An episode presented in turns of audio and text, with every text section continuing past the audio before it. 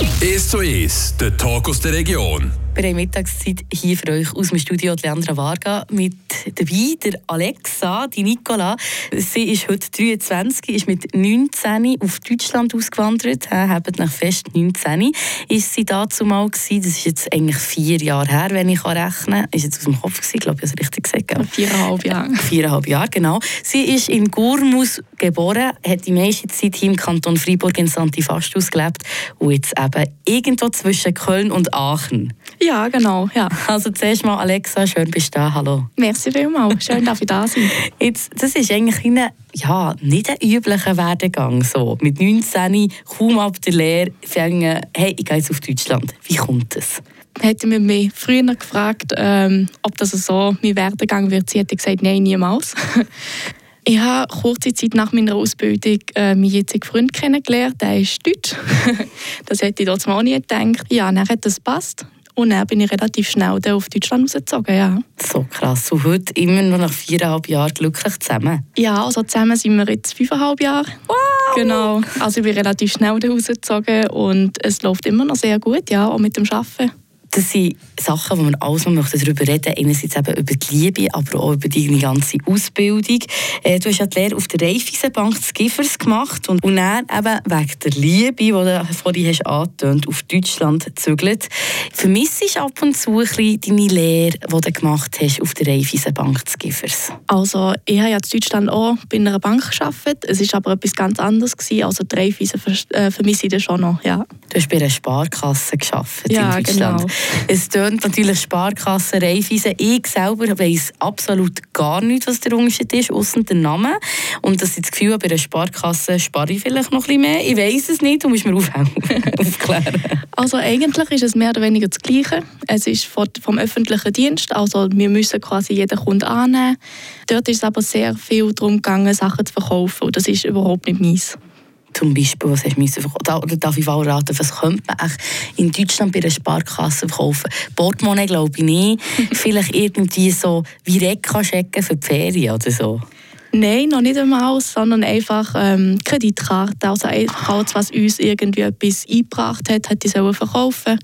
Ja, das ist mir ein bisschen zu viel geworden.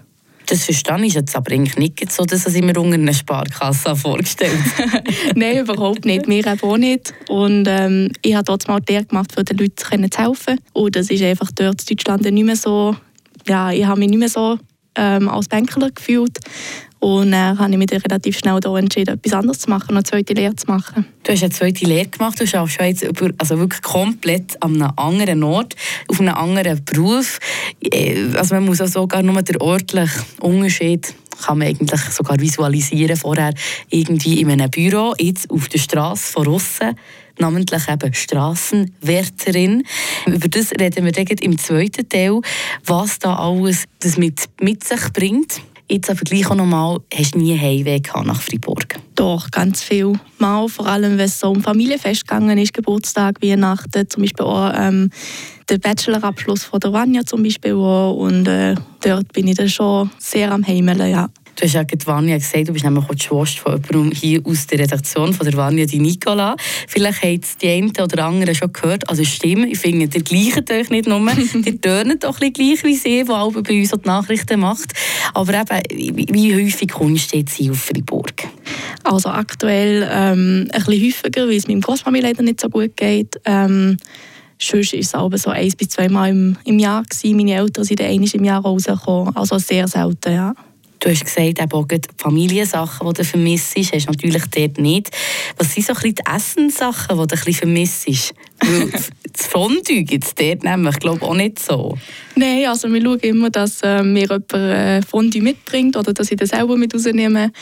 Schocke einfach auch. Also klar haben wir dort auch Lind und alles, aber äh, ist dort doch nicht das Gleiche. Ja. Jetzt haben wir sehr viele Sachen geredet, die man hier in Freiburg vermissen kann. Aber was ist das, was dich mega fest freut in Deutschland? Also, jetzt musst du ein bisschen länger überlegen. so gut. ähm, gute Frage. Wartezeit. Ja. also ich bin natürlich immer gerne bei meinem Freund. Der gibt mir sehr viel. Wir sind natürlich auch sehr gut gelegen. Also wir haben knapp eine halbe Stunde bis, in, bis nach Holland, bis nach Belgien genauso. Und da sind wir eigentlich relativ schnell da am Meer. Und das ist wirklich sehr schön, was wir hier nicht haben. Und eben dort, wo du wohnst, ist wirklich mit deinem Freund ihre Wohnung in Nähe von Köln und Aachen. Wie heisst der Ort? Der Ort heisst Jülich. Ja, das Kenne ich natürlich. Place to be. Nein, ich weiß es nicht. Nein, ich sage auch immer die Nähe von Köln und äh, ist gut, ja.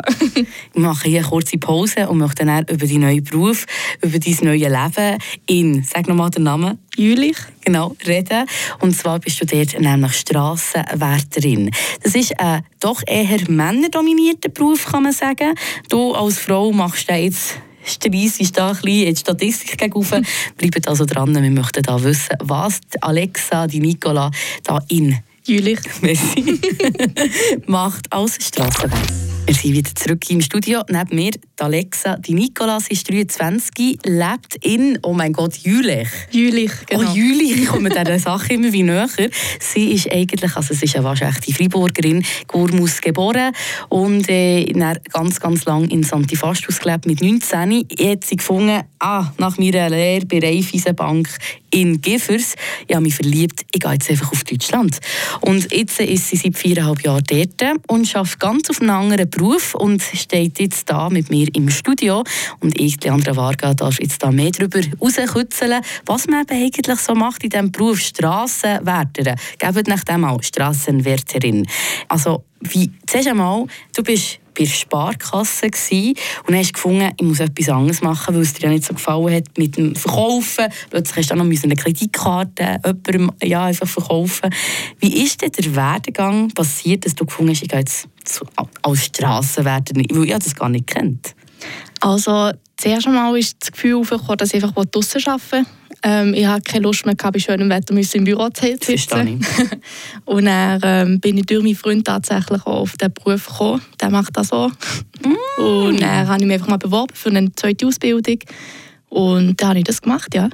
Also er ist in dem Fall in der gleichen Unternehmung? Genau, ja, aber nicht am gleichen Standort. Also wir arbeiten nicht zusammen, aber das Unternehmen ist das gleiche, ja. Jetzt muss man gleich auch, wenn ich so Strassenwärterin höre, wir reden nicht über die Einzelheiten, habe ich irgendwie das Gefühl, dass das etwas bei uns, wenn es das bei uns gibt, gibt es sicher, dass das etwas vom Bund ist.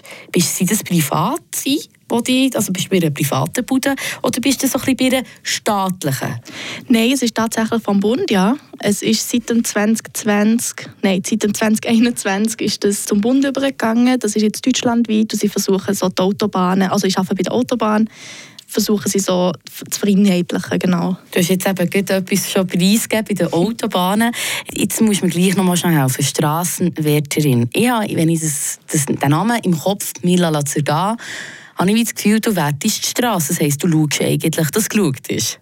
Ja, genau. Ich schaue, dass die Autofahrer normal Auto fahren können, dass kein Unfall passiert, zum Beispiel, dass keine äh, Aquaplaning entsteht, dass keine tote Bäume auf die, Autobahn fallen. So ein bisschen, ja.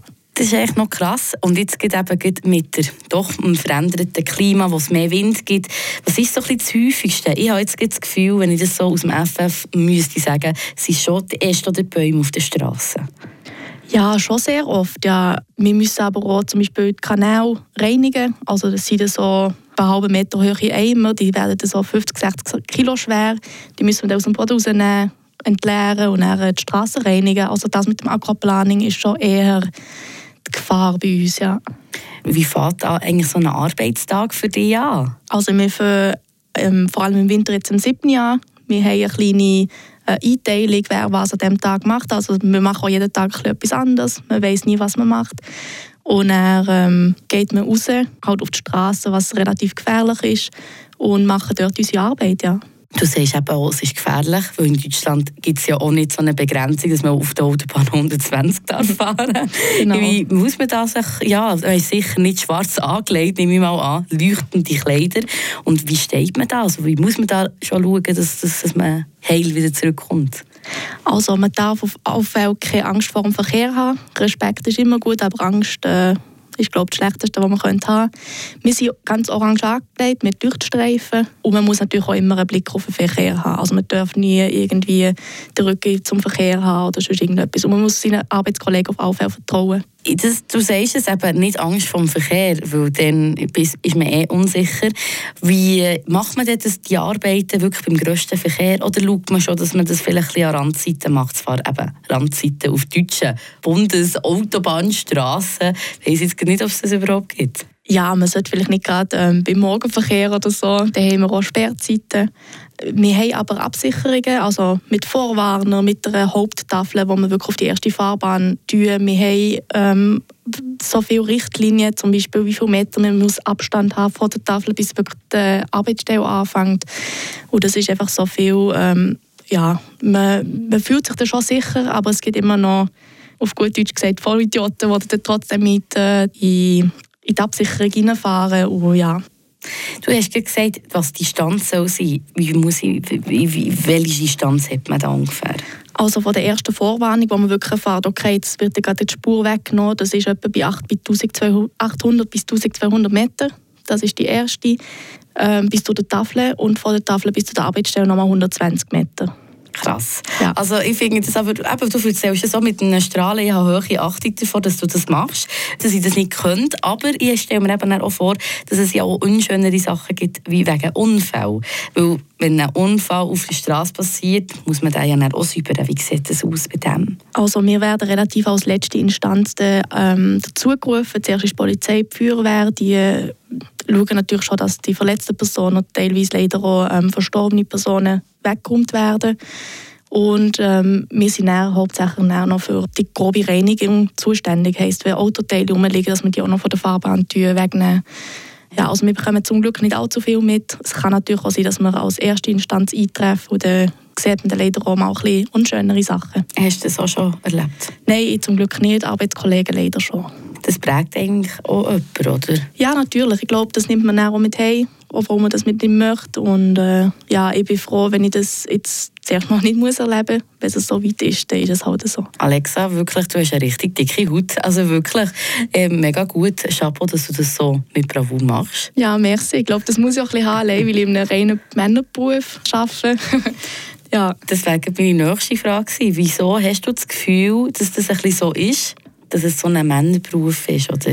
Bis vor ein paar Jahren waren halt wirklich nur Männer in diesem Beruf. Ich bin zum Beispiel in meinem Umkreis relativ die Einzige.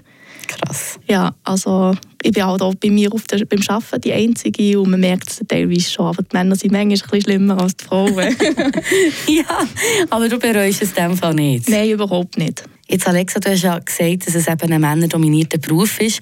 Wie sind denn so die Männer von deinem Team gegenüber dir so eingestellt? Also grundsätzlich ist es eigentlich sehr schön. Sie helfen mir auch, wenn ich mal Hilfe brauche, von der Kraft her oder sonst irgendetwas. Aber sie scheuen sich, glaube ich, auch nicht mehrmals zu fragen, wenn sie bei irgendetwas Hilfe brauchen. So gut. Eben, wenn man das jetzt hört, kann man ja einfach mal sich bewerben als Strassenwärterin in Deutschland. Das gibt sicher auch hier. Ich glaube, auch hier ist sicher ein männerdominierter Beruf. Ja, das kann ich mir auch gut vorstellen. Hier in der Schweiz ist es ein bisschen anders, glaube ich, mit der Autobahn, Bundesstraße oder äh, Gemeindestraße. Aber kann man sich auf jeden Fall bewerben. Es ist ein sehr vielseitiger Beruf und äh, ja, macht Spaß. Alexa, merci viel, viel mal, dass du bist da warst. Weiterhin viel, viel Vergnügen mit deinem Job als Strassenwärterin in Deutschland. Und eben, ich finde wirklich, du zeigst es vor, es geht auch, wenn man eine Frau ist. Und du zeigst diesen Mann auch ein bisschen, wo der Ast hängt, sicher. Auf alle Fälle, ja, muss man. Super, Hönne, schön bist du da gewesen. Jetzt bist du ja noch ein bisschen da, die Woche in, äh, in schön Santifastus. Genau, ja, mit meiner Familie. Und dann geht es am Sonntag wieder zurück. Genau, ja. Also, hey, der hab's ganz gut. Schön bist du da wieder im schönen Freiburgerland. Und wir lassen dich dann ein bisschen wehmütig, aber du kommst ja immer wieder zurück aus dem Freiburgerland wieder auf Deutschland gehen. Ja, auf jeden Fall. Merci vielmals. Merci dir. Tschüss. Tschüss.